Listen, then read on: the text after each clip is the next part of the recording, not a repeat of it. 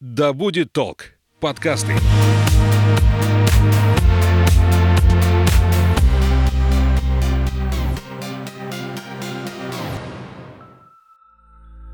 Привет, я Настя, и это подкаст «Ой, не туда». В этом эпизоде разберемся в тонкостях сортировки отходов и особенностях работы пунктов приема мусора. В гостях куратор проекта «Мобильный прием вторсырья» Ирина Горегляд. Наливайте чай или кофе в свой многоразовый стакан и вслушивайтесь. Мы начинаем. Ира, привет. Привет, Настя. Расскажи, как ты стала вообще частью этой команды, как присоединилась к проекту? Изначально я вообще, если предысторию рассказать, я инженер-эколог по образованию. Когда я училась, я поняла, что то, что я себе представляла, когда я буду работать по специальности, и то, что по факту, это как бы совсем разные вещи. То есть по факту я должна там сидеть с бумажками в кабинете, а я хотела там с транспарантами защищать планету. Mm-hmm. Вот. И, естественно, я не пошла работать по специальности, потому что мне это было скучно. И какими-то, ну, естественно, там где-то себе нашла применение, а потом поняла, что хочу делать хоть что-то для того, чтобы свой вклад вносить в сохранность нашей планеты. И я начала постепенно сортировать вторсырье, и вот потом узнала о проекте «Мобильный прием». Туда, наверное, два года я возила свое вторсырье просто как обычный посетитель, и даже у меня мысли не было о том, чтобы присоединиться. А потом... Я публиковала, естественно, свои там истории о том, как я сортирую, как я вожу. Там мои подписчики, у меня их там немного, знакомые какие-то, интересовались, зачем я это делаю, там, куда я это вожу, а как, вообще что. Ну, я постепенно рассказывала и видела, что у людей интерес появляется. То есть кто-то даже начинал э, приобщаться и так же, как и я, там какие-то фракции там сортировать.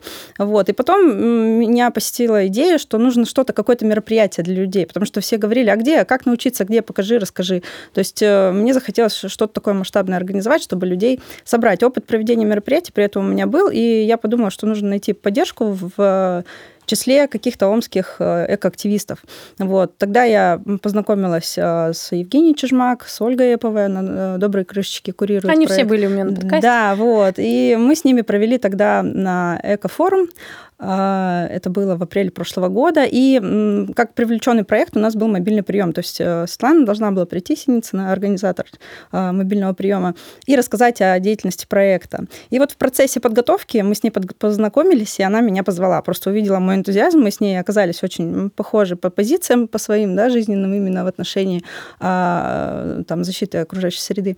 И как-то так вот получилось, что мы с ней... сошлись, и деятельность закипела. Так я туда и попала. То есть изначально это был мой какой-то посыл, чего я хотела, чего мне не хватало, то есть делать что-то важное для города, для планеты.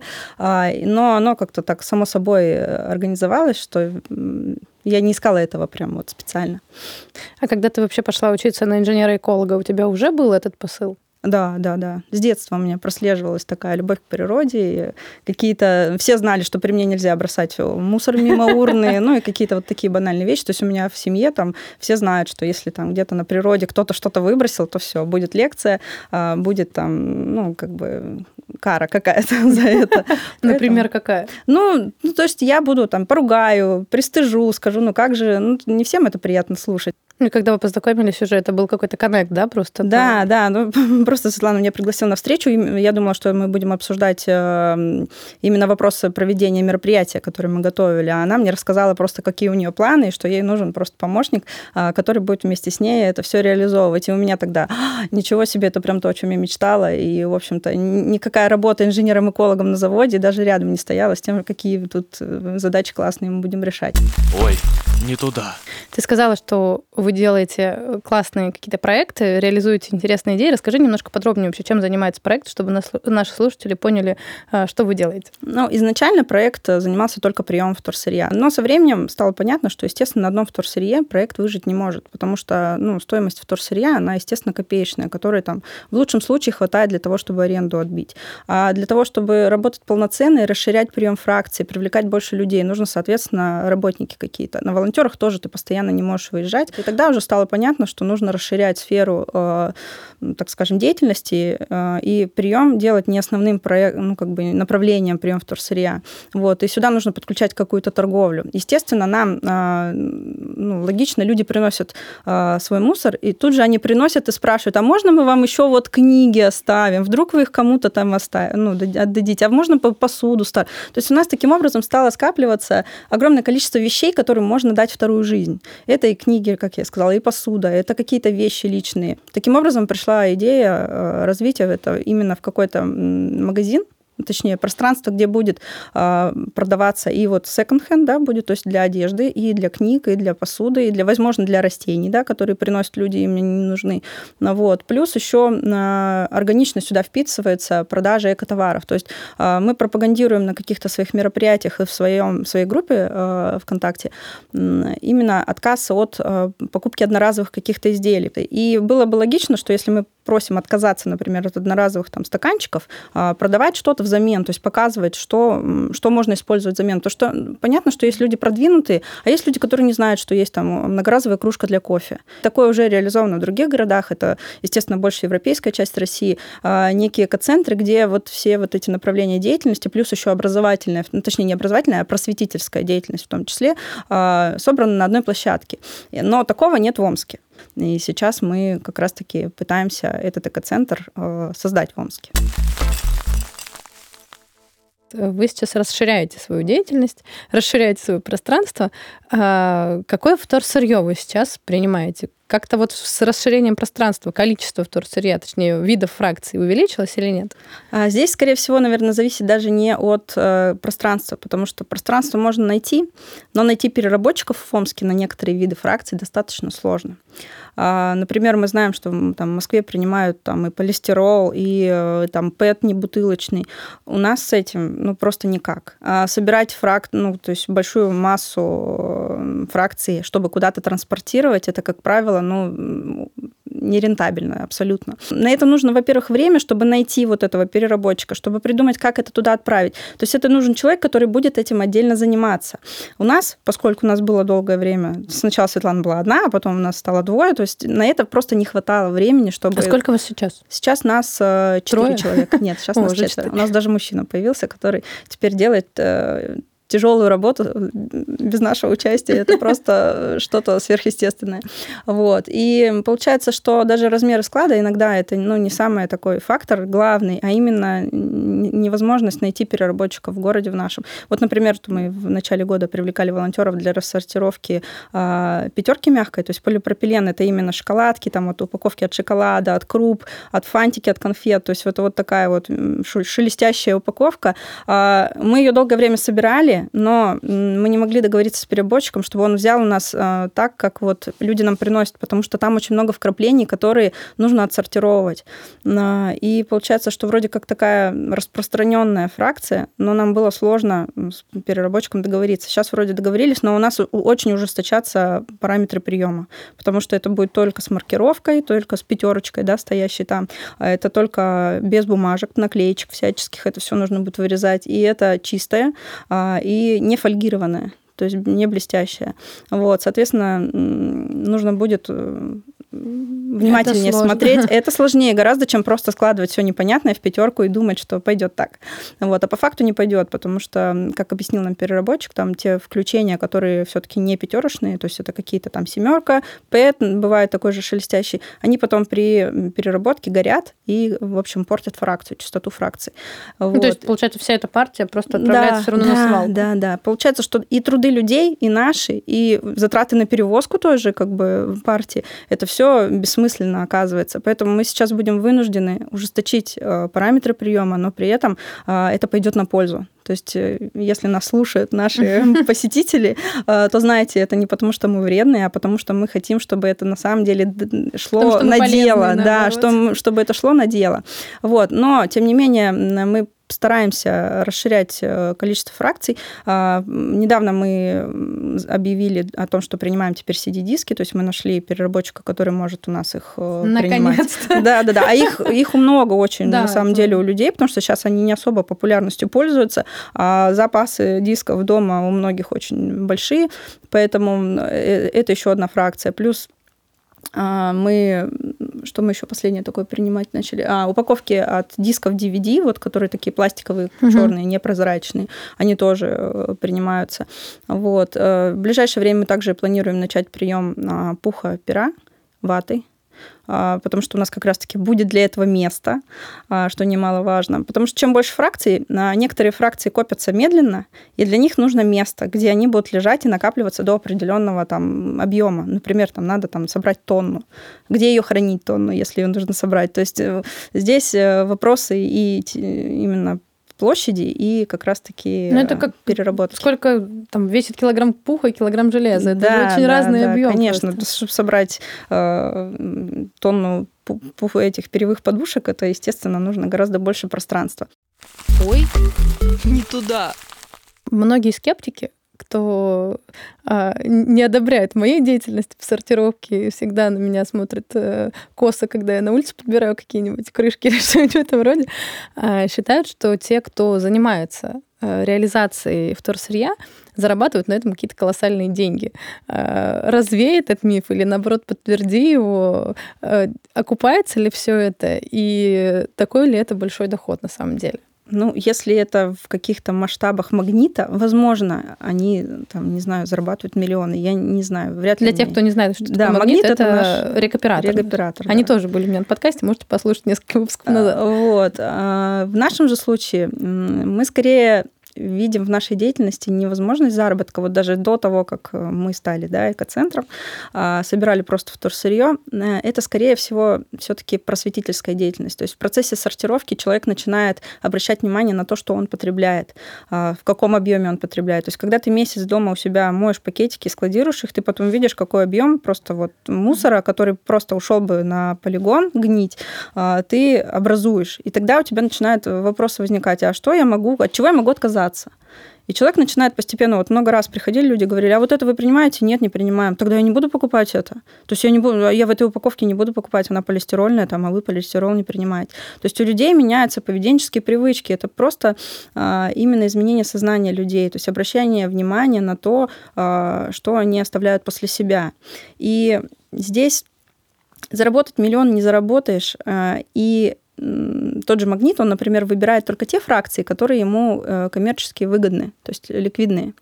А неликвидные фракции, он из, из своего как бы, объема мусора, который им попадает, они не выбирают. Мы же стараемся пристроить все, что возможно пристроить в нашем городе. То есть дать э, вторую жизнь мы принимаем там и зубные щетки, и дозаторы, и э, те же лотки для яиц. Хотя они не перерабатываются, мы просто их уносим там на рынок, и их забирают у нас тетеньки-продавцы, да, которые счастливы просто, что им принесли эти лотки. То есть они бы так попали на мусор, хотя они целые, и их можно использовать еще, блин, там двадцать раз, а люди бы их выкидывали. То есть мы стараемся все-таки именно вот с точки зрения экологичности больше подходить, а не заработка. То есть мы абсолютно не зарабатываем на миллионы на этом. К примеру, например, стекло, ну, это такая проблемная фракция, килограмм стекла стоит один рубль.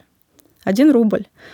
Нам его приносят там, вот после праздников, я чувствую, мы откроемся, и будет просто несколько тонн просто стекла, которое, по сути, даже вы, ну, вот, те деньги, которые мы потратим на заказ «Газели», чтобы вывести этот, это стекло, это будет в ноль. Опять же, логистика включилась. Да, да, да, потому что склады, куда мы увозим, это все где-то за городом, это далеко, это не где-то здесь. Вот. И многие фракции стоят тоже... Ну, в принципе, это ни для кого не секрет. У Магнита есть экопункты, у них там есть ценник. Там как бы ничего дороже тридцать рублей за килограмм нету. И то цены всегда очень сильно скачут. Да, они меняются каждую неделю. Мы иногда вот там не вывозили две недели, потом заходим, бац, был там картон, например, тринадцать рублей, сейчас он девять стал рублей. То есть это очень-очень такая играющая ситуация, когда нужно следить. И, и наверное, кто-то еще, я смотрела какие-то ролики, как в других городах работают переработчики, что кто-то копит, например, этот картон и ждет, когда цена вырастет, они потом сдают его на, на взлет. То есть это такие Магнит биржевые тоже, такие, да, биржевые такие какие-то уже истории. Вот. Но у нас, к сожалению, нет возможности накапливать это так долго, чтобы сдавать именно... В... И тем более, откуда ты знаешь, как там дальше цена себя поведет. Может, будет она расти, или она вообще упадет, да.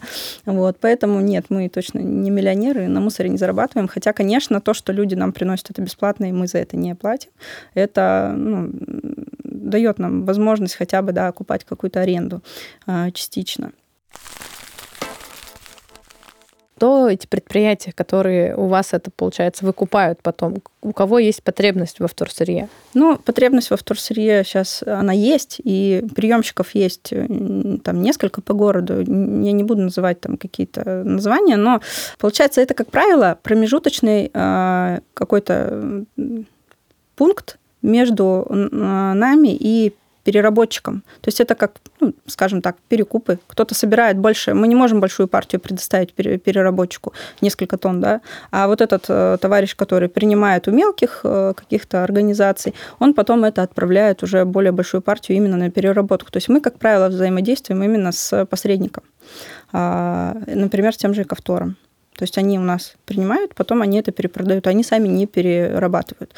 Есть у нас непосредственно переработчик, с которым мы работаем, например, по полипропилену, но, как правило, это вот какие-то именно промежуточные пункты, да, промежуточные звенья в процессе переработки. Поэтому мы часто не можем рассказать, куда ушло там, наш, наша партия того или иного вторсырья. Нам эти пути неизвестны. Возможно, когда-нибудь мы сможем накапливать большие партии, уже напрямую отправлять это на переработку, но пока, увы. Какие фракции сейчас пользуются наибольшим спросом?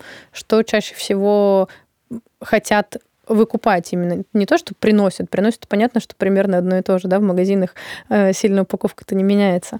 А что закупают больше всего? Ну, наверное, дороже всего металл.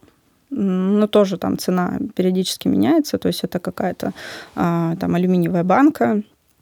Жестяную банку не так просто сдать. Не, не везде ее принимают. Далее, что еще у нас такое? Пластик сейчас, на удивление, пластик, он и более дорогой, и его легко берут. Например, упаковка из-под бытовой химии какая-либо, да, это вот флаконы, всевозможные канистры, они достаточно востребованы.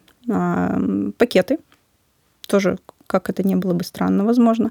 Полиэтиленовые, они тоже, да? Да, полиэтиленовые, ну, там две фракции, двойка, четверка, они тоже примерно одинаковые в цене и принимают их во многих пунктах.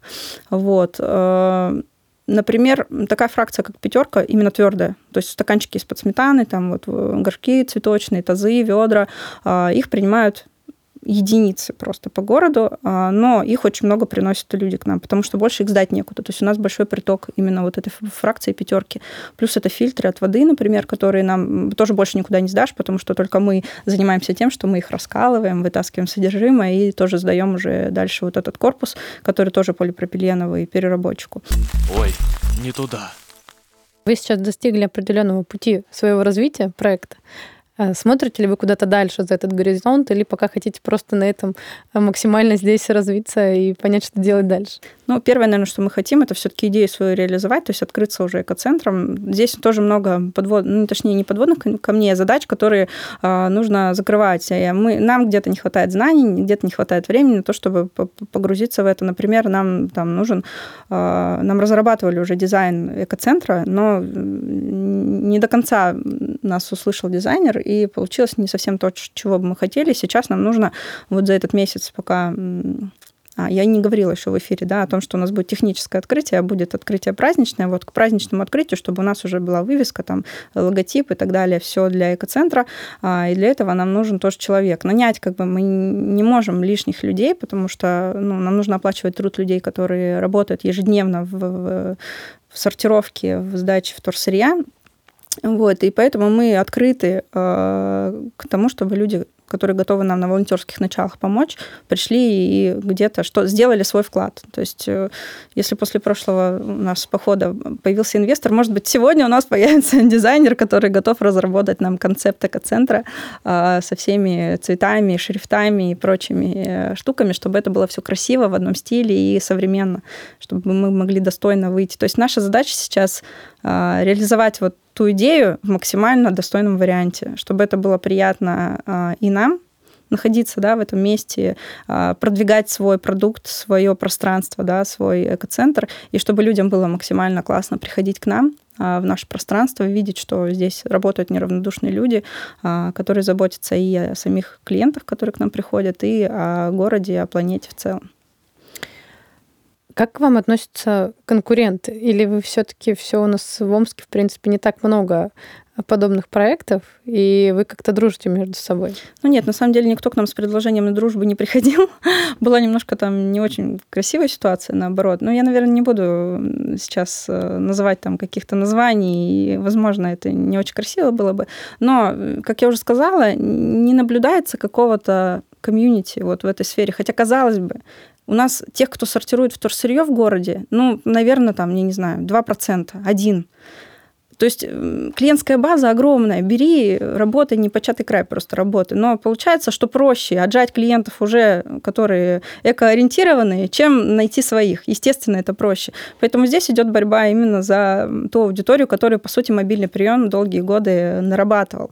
Вот. И когда приходят новые какие-то проекты, мы, в принципе, открыты к сотрудничеству. Давайте делать вместе, давайте как-то поддерживать друг друга и культуру потребления, культуру на сортировки вторсырья сырья продвигать в городе. Но получается, что вот, ну, как, как и любая какая-то деятельность, здесь, наверное, хотя и денег-то в ней особых нет, вот именно в, в приеме вторсырья, но, тем не менее, как-то не получается по-дружески. То есть не приходят люди именно с тем, что давайте будем дружить, давайте будем вместе что-то продвигать. Вот. Поэтому мы стараемся держаться от конкурентов. Ну, как такой прям вот конкурент, есть одна организация, с которой мы сильно не пересекаемся. То есть они сами себе, мы сами себе. Вот так пока. Как-то грустно стало. Ну да, немножко. Нам тоже грустно от этого, потому что на самом деле хотелось бы все-таки делать что-то вместе, делать что-то большое, возможно, там какие-то вместе мероприятия проводить и так далее, потому что одним удобно ехать туда, другим удобно ехать сюда, почему нет, но делать это на нормальном, как бы в нормальных отношениях, не конкурируя и не пытаясь кого-то там отжать у кого-то, не деля вот таким образом рынок. Ну, надеемся, что все-таки как-то урегулируется эта ну, история рано или поздно. Здесь, будет. Я думаю, еще фактор какой играет? Именно отношение к людям, которые занимаются. То есть если мы, в принципе, открыты, мы постоянно там на какие-то мероприятия выходим, о нас знают, люди видят, что мы за люди, да, как мы вкладываемся в проект, сколько мы делаем. И вот чисто мое, вот до того, как я стала причастной к проекту, именно мне хотелось сюда именно принести, потому что я знаю, здесь люди молодцы, работают, а они хотя бы за это что-то получат, за то, что я им принесу, и проект будет жить. То есть я думаю, что большинство участников проекта так и рассуждают, что вот я сюда принесу, потому что как бы ребятам вот нужно как бы зарабатывать на этом деньги, как-то, чтобы проект существовал, потому что когда вопрос о закрытии у нас встал вот перед Новым годом, все очень просили, чтобы мы как-нибудь нашли выход. Он нашелся, слава богу, и я надеюсь, что наши, наши люди останутся с нами. Именно потому, что ну, мы вместе к этому шли. Вы всегда были там с нашим проектом рядом, да, и чувствуют люди себя уже причастными отчасти, да, вот кто-то приходил волонтерить, кто-то там писал поддерживающие комментарии, кто-то там пытался чем-то помочь, вот, и это все равно так создает некую, некую причастность. И это, кстати, тоже то, над чем мы хотим поработать, чтобы больше людей чувствовало себя причастными к проекту, потому что проект это не наш, он проект, люди, которые приносят нам вторсырье, они тоже создатели части проекта, потому что если бы не они, проекта бы не было. У меня традиционный финальный вопрос. Что еще в твоей жизни есть экологичного, что помогает сделать твою личную жизнь и жизнь, может быть, твоей семьи менее вредной для планеты? Понятно, что вы, скорее всего, сортируете все, что можно. Ну, да. это, это было, было бы банально, если бы я сказала, что только сортируем. Но я, естественно, стараюсь потреблять минимум, то есть не покупать то, что не перерабатывается, не покупать одноразовые какие-то вещи, например, там кофе в одноразовых стаканчиках. Но бывают и исключения, естественно. Я не шизофреник какой-то, который лишнюю там где-то что-то не возьмет и тогда откажется от еды, если она не, в одноразовой упаковке. Вот. То есть стараюсь минимум потреблять, учу своего ребенка рационально подходить к этому вопросу, потому что дети, они хотят все, что видят.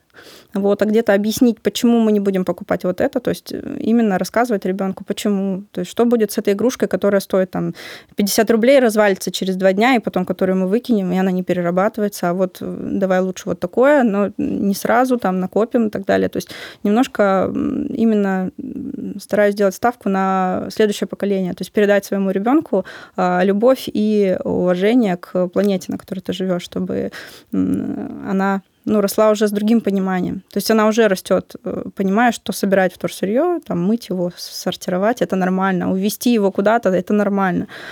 И вот я считаю, это самый главный вклад. И плюс еще просвещая других людей. То есть я сама знаю, что на моем примере, например, моя двоюродная сестра, у которой там трое детей, и вот ей вот еще только сортировать вторсырье не хватало, и она, в принципе, никогда этим не планировала заниматься. Она тоже, смотря на меня, постепенно в процесс включилась, и теперь даже мама, которая к ней приходит там иногда когда там моет посуду, уже моет эти пакеты и не ругается, что вы какой-то фигней занимаетесь. То есть это, это расходится, это медленно, но, тем не менее, это работает. Когда ты на людей не давишь, когда ты делаешь это мягко, чисто своим примером, регулярно как бы люди это видят, то подключаются другие люди. Скептики немножко отмирают, и у них зерно, как сказать, правильного поведения, оно тоже закладывается немножко. И я надеюсь, что оно прорастет во всех головах, и мы все-таки для следующих своих поколений планету оставим в каком-то состоянии, пригодном для жизни.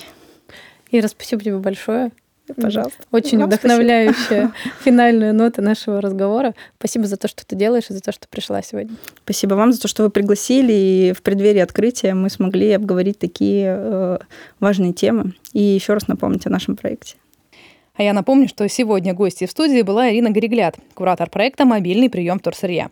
Любите планету и сортируйте отходы. Услышимся в следующих эпизодах.